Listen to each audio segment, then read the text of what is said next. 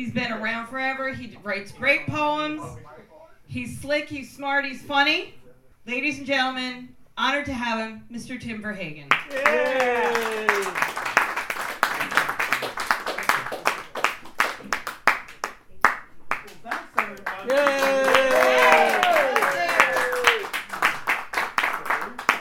I have always wanted to feature at McGeary's. Uh, like, like I said, I've been around here for about 20 years, and um, there is going to be some profanity. Yes! Yes. all right.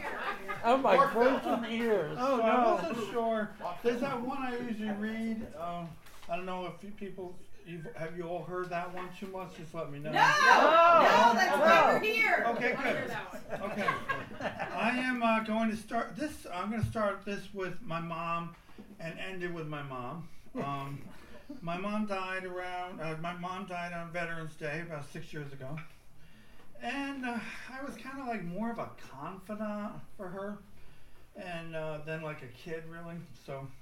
And I was like one of the only people she liked, and uh, really, she was an awful person. Holy shit! I mean, she was great with me, but she was just an awful person. Anyway, so I've always been a little bit uh, obsessed with death, whatever. So this is just a quick first poem.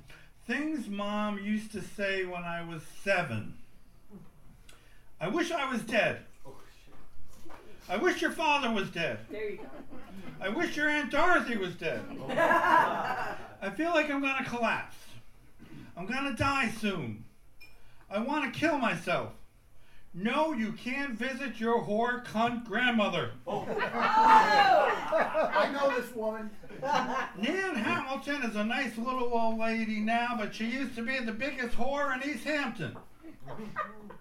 I can't imagine your Aunt Dorothy having sex with Uncle Charlie. He's a walking corpse. your grandfather is dying. You seem to forget your brother is dying. Your grandmother is probably going to die. I wish that dumb cunt was dead. I'm glad she's dead. She was a hoity toity fucking cunt.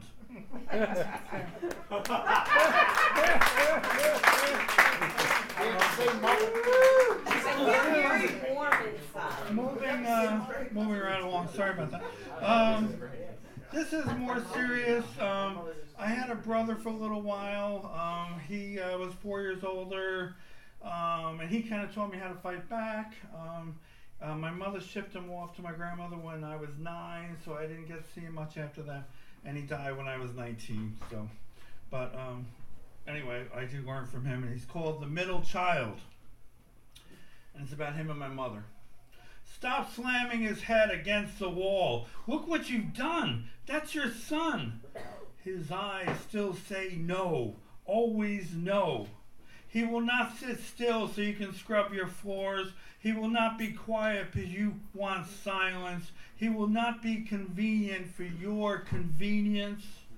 He will not stay home because you don't want to worry. He will not stay clean because you don't want to feel dirty. He will not obey just to obey. He will not alter his reality.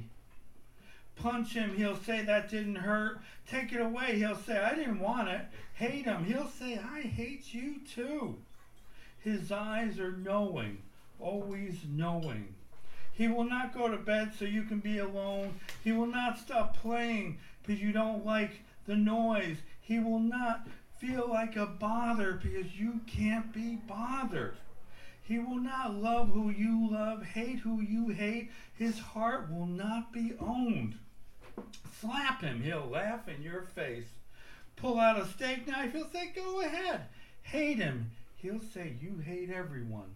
He sees you, he sees right through you.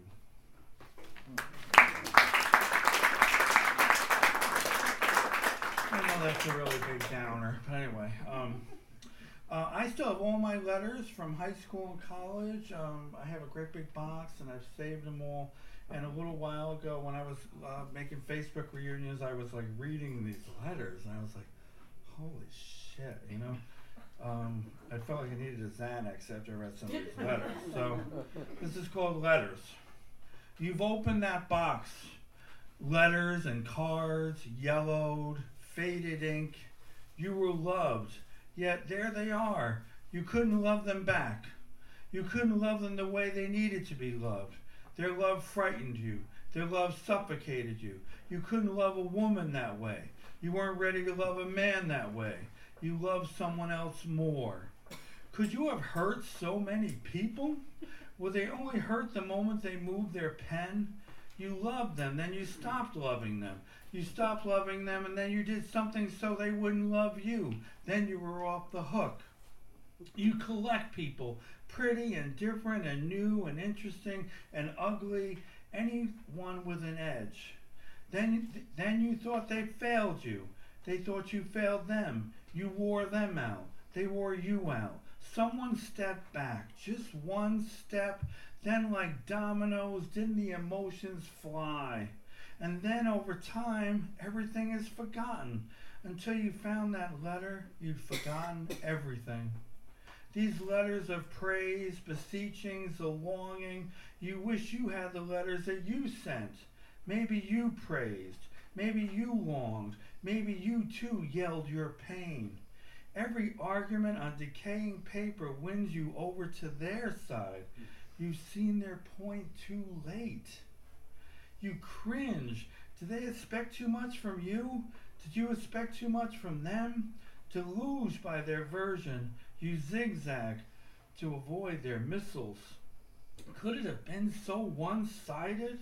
You wish you could remember. We were young, then the faces change, The accusations change. The accusations more grown up. You're still friends. You found other ways to love each other. Do other people save their letters? Do they save the indictments?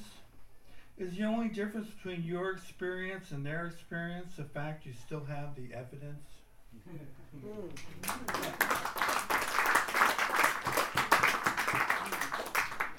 when I was going to therapy for a while, um, we were talking about how certain personalities attract other personalities, like across a crowded room. You may not even know them, and all of a sudden you're just like attracted to that person. So that's uh, what this poem's about. It's called Across the Crowded uh, Ballroom. Honesty refills her glass, chats, whispers, giggles. Humility leans close. Their faces are touching Everybody hovers. They stand in the middle. Shoulder to shoulder, glasses clink, jewelry clanks. Awareness and denial co host this lavish ball. Laughter and joy do the Venetian waltz. Ridicule is dancing topless. She kicks the kitschy centerpiece off the head table. Self inflicted stands against the wall, inert, mute, dismal, loud yellow print. Her dress is wrinkled. Holier than thou sits alone, two tables down, drunk, his eyes smoggy, vacant. Thin skinned and opinionated, screw on the open balcony, selfish, lewd, and loud. They ejaculate too early. Always in crisis, spots self inflicted across the crowded ballroom. They lock eyes. They have a moment. He bumps past calm. He walks by self confident. He slithers past accountable. Always in crisis, moves closer. Self inflicted looks better. Blame and rationalize look on, holding clammy hands.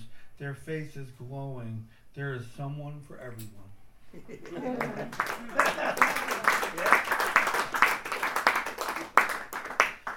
thank you. I'm so glad everybody came. Um, uh, uh, before the internet, um, gay guys and every guys, I guess, had to like find each other, you know, instead of the internet. And um, so, you know, gay guys, we cruised each other a lot and looked for each other in places. And sometimes you'd follow somebody half the day, or they would follow you half the day, and it was.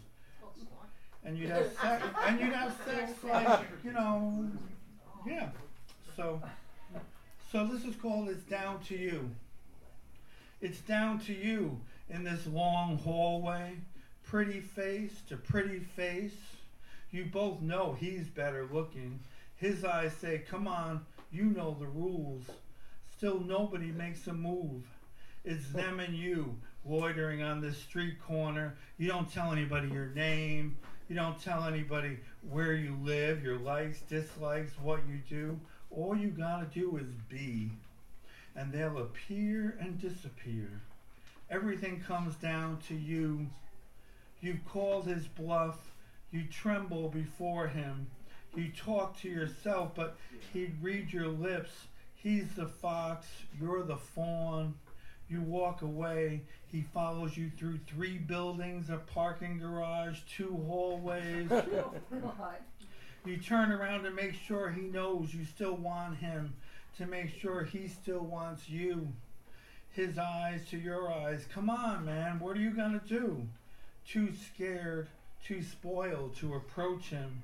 It's always like this them versus you, danger, exhilaration, offering each other up rich and poor, black and white, the innocent and the felon. You're on the move again. Your gait, not too fast, not too slow. Your back is to him, the dance still on. You hold each other five yards apart. You wait, you'll wait all day to be caught. If only he'd make the move. He won't. You won't. You wait each other out. You both know you're wearing him down. You both know he'll bow down to you the next time you turn around. Mm.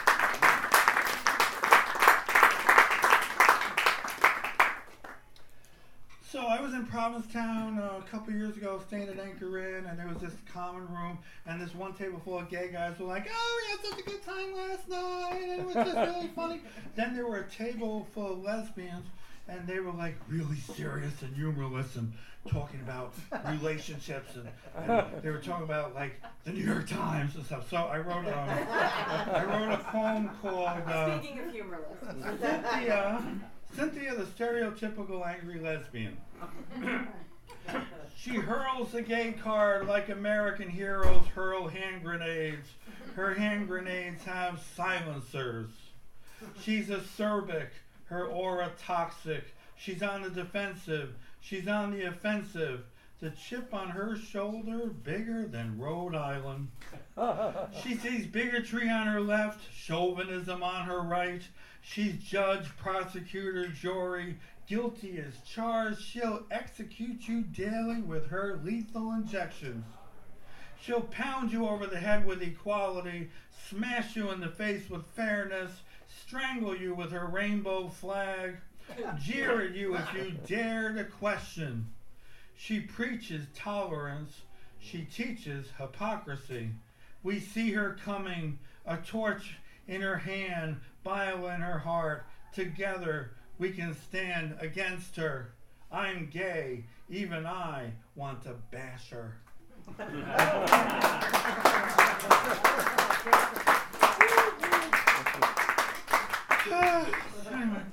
um, this is called the Pool Boy. and um, it's self-explanatory. The Pool Boy.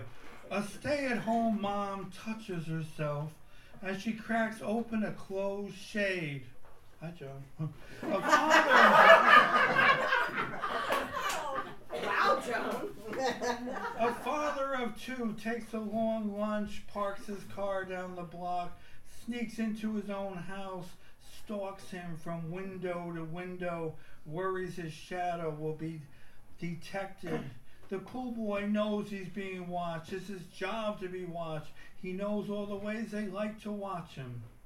A middle aged man drools from a distance while he putzes around his garden. A 15 year old boy works on the back porch. He acts like he's talking on his cell phone. A 72 year old woman lies in her chase lounge. She lowers her novel to eye his ass.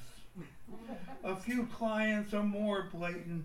They compliment him. They stare at him. He lets older women feel his muscles. He loves his cat and mouse patrons. He strips down naked, does his chores. His thrilled audience sneak long stares making nose prints on their windows.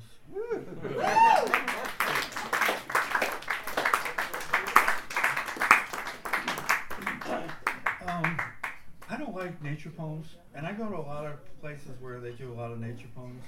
Yeah, really. right? I mean, Dan, you know, we got a lot of places, a lot of nature poems. So, um, A lot of so, so uh, anyway, recently I was at a, a beautiful park and there were swans, and aren't they so beautiful? Aren't they so cute? And then there were geese, and aren't they so cute? Well, then they all started like brawling, you know, so, which was like, you know, not so cute. So I wrote a song called Swans. Six swans are dancing to Elton John, swinging their wigs in unison, left to right, right to left, in a four count. The first swing slow, the next three quick. The swan to the far right loses the rhythm. The swan to her left swats her hard and harsh. Yes, this is fun, but stay with the program. Do it again and I'll fuck you up. She does it again, she fucks her up. Five swans run four steps forward, next back, run four steps back, next forward. Their wings a flutter, the lyrics are angry. Kickball change, kickball change. Then three hops just before the refrain. Then it's swing your wings once again. Swing your wings, lady. Swing those wings. Saturday night's alright for fighting. Saturday night's alright, alright, alright. The songs fire on. Energy and lightning blind the room. Someone scratches the needle over the record and it's on again. It's on again. A flock of e- geese, eight, two more makes ten, waddle in, bohemian, all cool. Ten geese start swinging their wings, left to right, right to left, in a four count. We know that dance. Let's dance. White birds can't dance. Let's show them how it's done. Get the hell off my property, Canada, bitches. Wing, wing wide, five swans charge the room, honking, hissing, wings swinging, feet kicking. A swan has a goose in a net headlock. A goose has a swan and a full Nelson. Geese and swans belly bumping, bits slapping, neck racking. A swan pulls out a knife. She's pulled out a knife. With swans, it's never a fair fight. One swan, eight geese down, two geese flee, fly, stumble, fumble out of this hell. They had entered the room full of a plume. A goose sets a tablecloth on fire. Fuck off, swans! Burn! Burn! Burn! Saturday night's alright for fire. Saturday night's alright, alright. Four swans left in their wake. High five. It's Saturday night. What do you expect? Saturday nights always bring trouble. But we've been practicing all week. Come on, girlfriends, let's swing. Let's swing our wings. Swing your wings, ladies. Swing those wings. Swing them. Swing them, baby. Swing those wings, ladies. The fire all around us. Elton singing. Speakers blaring. Feel that heat. Keep playing that song over and over again.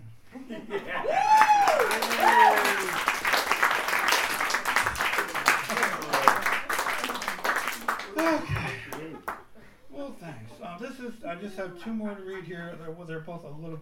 Um, this is. Uh, I took a class with Marion Roach. Has anybody ever heard of Marion Roach? Okay, and she's all prominent, you know, and she's married to the Times Union editor, and she really thinks, you know, she's really cool, whatever. So, so you pay her like three hundred fifty dollars to take a course, and you read your stuff to her, and then she sits on her throne and tells you, you know, how what your stuff is. You got robbed. I know, I know. I know. So anyway, so this is about that experience and about what a writer goes through when he hears something good or then he hears something bad, like gets a one at a slam or something, you know. Then you, you want to like kill yourself. Oh, get over it. I know, I'm over it. Okay. So this okay. Ever since Marion Roach said my writing is brilliant, my writing is going to shit. She also said my writing is a marvel. She said it's as good as it gets, too. She said this in front of 20 other writers. She hadn't said that to anyone else the whole night. I should know. I listened. And I went last. So she couldn't, couldn't tell anybody else after me. So I was the only one. It was the happiest day of my life. Then she asked me, What do you want to do with this essay? Meaning something big should be done with this essay. Teacher added, How about a collection of essays? Ooh, a collection. I'm good enough to do a collection. I looked around to make sure everyone was listening, you know, to make sure everybody knows I'm number one. The next class I read, Marion said, I thought maybe you were a flash in a pan, but you've proven you're a brilliant writer. She carried on about me for eight minutes in front of 15 people. It was the second happiest day of my life. Unfortunately, some guy read about having post traumatic stress disorder and not knowing he had post traumatic stress disorder until he saved a wounded ostrich on the side of the road, and then he didn't have post traumatic stress disorder anymore. Everybody was so busy asking themselves, what the hell is he talking about? My glory was forgotten. But I didn't I didn't forget it. They wouldn't let me forget it. The next week in memoir class, a well-dressed woman, well-dressed woman, she's a sniff pathologist. The poor thing buried her mother, father, seven sisters, six brothers, five dogs, three French hens, and a partridge in a pear tree before she was 12. But now everything is all right. She said I was an amazing writer. With all that going on, I wasn't sure I should believe what she said about me. The clincher was when a wonderful woman who used to be married to an illegitimate rat said I could be a bestseller. Used to be married to a bastard rat was her exact words. Or was it a rat bastard? She said rat bastard, come to think of it. Maybe she wasn't referring to an illegitimate rat after all. Now I think she used to be ma- married to a man. In any event, she said I could be a bestseller. Think of it. I could dance with Ellen DeGeneres on her show. I could blow Ryan Reynolds. Justin Timberlake could blow me. With all that praise and all that potential to have hot, deviant celebrity sex, I had no choice but to start my book. I'd be cheating the world if I didn't. But a little, oh, where goes the? But a little while into it, I thought, what if I do become a bestseller? Should I quit my job? Do I have to lose weight? Do I have to have more fashionable friends? I'd have to write another book after the bestseller. Suppose I don't feel like writing another book. Suppose the next one's not a bestseller. They'd say I'm a fluke and fat and ugly. and, and out of control homosexual who wants to blow everybody. I started getting my migraines. Then Marion stopped saying I was brilliant. She stopped saying I was a marvel. She and my inferiors started criticizing my work. I started getting defensive. Marion asked me, What is this essay about? My knee jerk thought was shove it up your ass. That's what this essay's about. of course, I didn't say that. I got papers back with entire paragraphs X'd out. What? I love that paragraph. I'd never get to blow Ryan Reynolds at this rate. I'd never even get on WAMC, and that's a radio station for 110 year olds.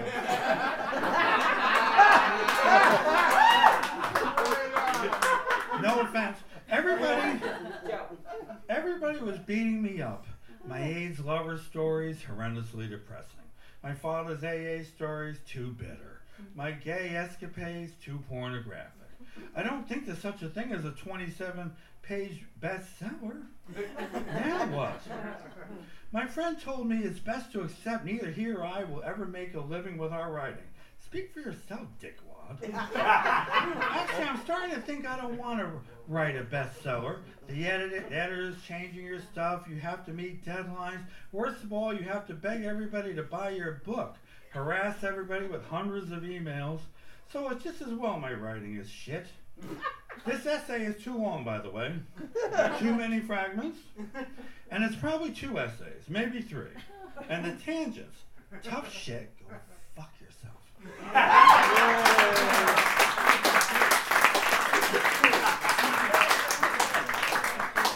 you. I see you clapping. Okay, this is the last one, and I've read this a lot of times, and I still always love reading it. And um, and um, again, you know, my mom died uh, Veterans Day, and then my father died three months to the day after my mother died. So they both died real sudden. And uh, you know, I didn't see them much, but I talked to them all the time because I was like the only one they really liked. So, and they both like to say fuck a lot. So, this is called the fuck family. Yay! My parents died a little while back. It still hits me every few days. I don't hear fuck much anymore. Mom and dad were always saying fuck. In general, my father used fuck as an adjective. His construction worker friends were fucking guineas, fucking crowds, fucking Polacks. My friend Warren Klein's father was a fucking kike. Dad said he liked people, but he never sounded like he liked anybody. My mother usually used fuck as a noun. Guinea fucks, New York City fucks, rich fucks. Mrs. Gilchrist across the street was a dumb fuck. When us kids were bad, we were cock fucks. Sometimes she used the word as an adjective. Any relative of my father was a fucking Verhaegen. In mom's defense, she didn't look like the fuck this, fuck that type. Their beautiful villa was spotless. She drove a Jaguar. She clanked in jewelry. Every day she was outfitted in a smart ensemble blouse, skirt, or earrings, necklace, bracelets, rings, everything. Bohemian to chic to regal and always pricey. She had her hair done every Thursday. She had Botox work every month. She looked nothing like those trash talking barmaids my father was always trying to have sex with. Her appearance boosted the fuck's impact. She hurled fucks like hand grenades. One time a man was eyeballing mom's tits and he spewed out a sandwich when she said, What the fuck are you looking at? she used to yell out the door, Get out of my yard, you guinea fucks! We lived in an Italian neighborhood. Oh, we weren't Italian. Nobody liked us. They egged our house, stole our Christmas lights, kicked in our storm doors, threw garbage in our pool. My mother proclaimed herself blameless. She said they hate us because we don't kiss our fucking lawns and we don't have bronze saints all over the yard. My grandparents, aunts, uncles, cousins, nobody said fuck. We were Presbyterians. They drank tea, dressed dowdy, and talked about nothing. None of my friends had parents who said fuck. During my religious phase, my born again um, Christian phase, mom hated that phase. I said, Mom, please watch your language. She said, Go fuck yourself. I said, Mom, you'd have more friends if you didn't say fuck so much. She said, The only reason you have so many friends is you're a phony fuck. Dad said I was a fucking phony. Things came to a head my sophomore year of college. During Christmas break, my mother rushed me to the emergency room. The doctor asked me, Do you have a lot of family stress at home? Thinking of the 1,254 times I heard fuck that day, I said yes. I never came back to North Babylon.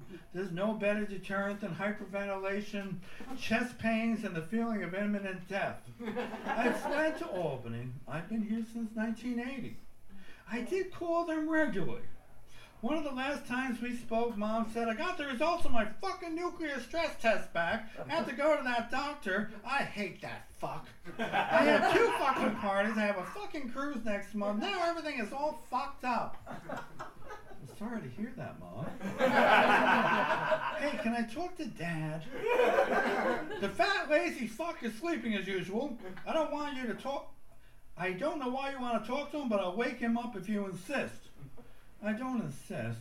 I'll wake him anyway. Hi, Dad. What you doing? What do you mean? What am I doing? It's an expression, Dad. Well, you know what I'm doing. Listening to your fucking mother day in, day out. Tell me what a bad fucking husband I was. Even fucking worse as a fucking father. I wish you'd send me down a gun so I could blow my fucking brains out. Oh, after a long pause. Dad, will you do me a favor before you die? Don't worry, I'm planning on leaving you money. Not that, Dad. You know I don't need money. I know, you never asked for money. I wish your fucking brothers didn't ask for money. And I wish you'd call more. You don't call enough, and your brothers call too fucking much. So what was the favor? If you blow your brains out, you gotta blow mom's brains out too. now don't disrespect your mother. She's a great fucking lady. She just told off the fucking Polack down there at the tenant association. Mom dropped dead that November. Dad soon followed her. Now in restaurants, I compare the fucks I hear to my mom and dad's fucks. No one said fuck quite the way mom and dad did.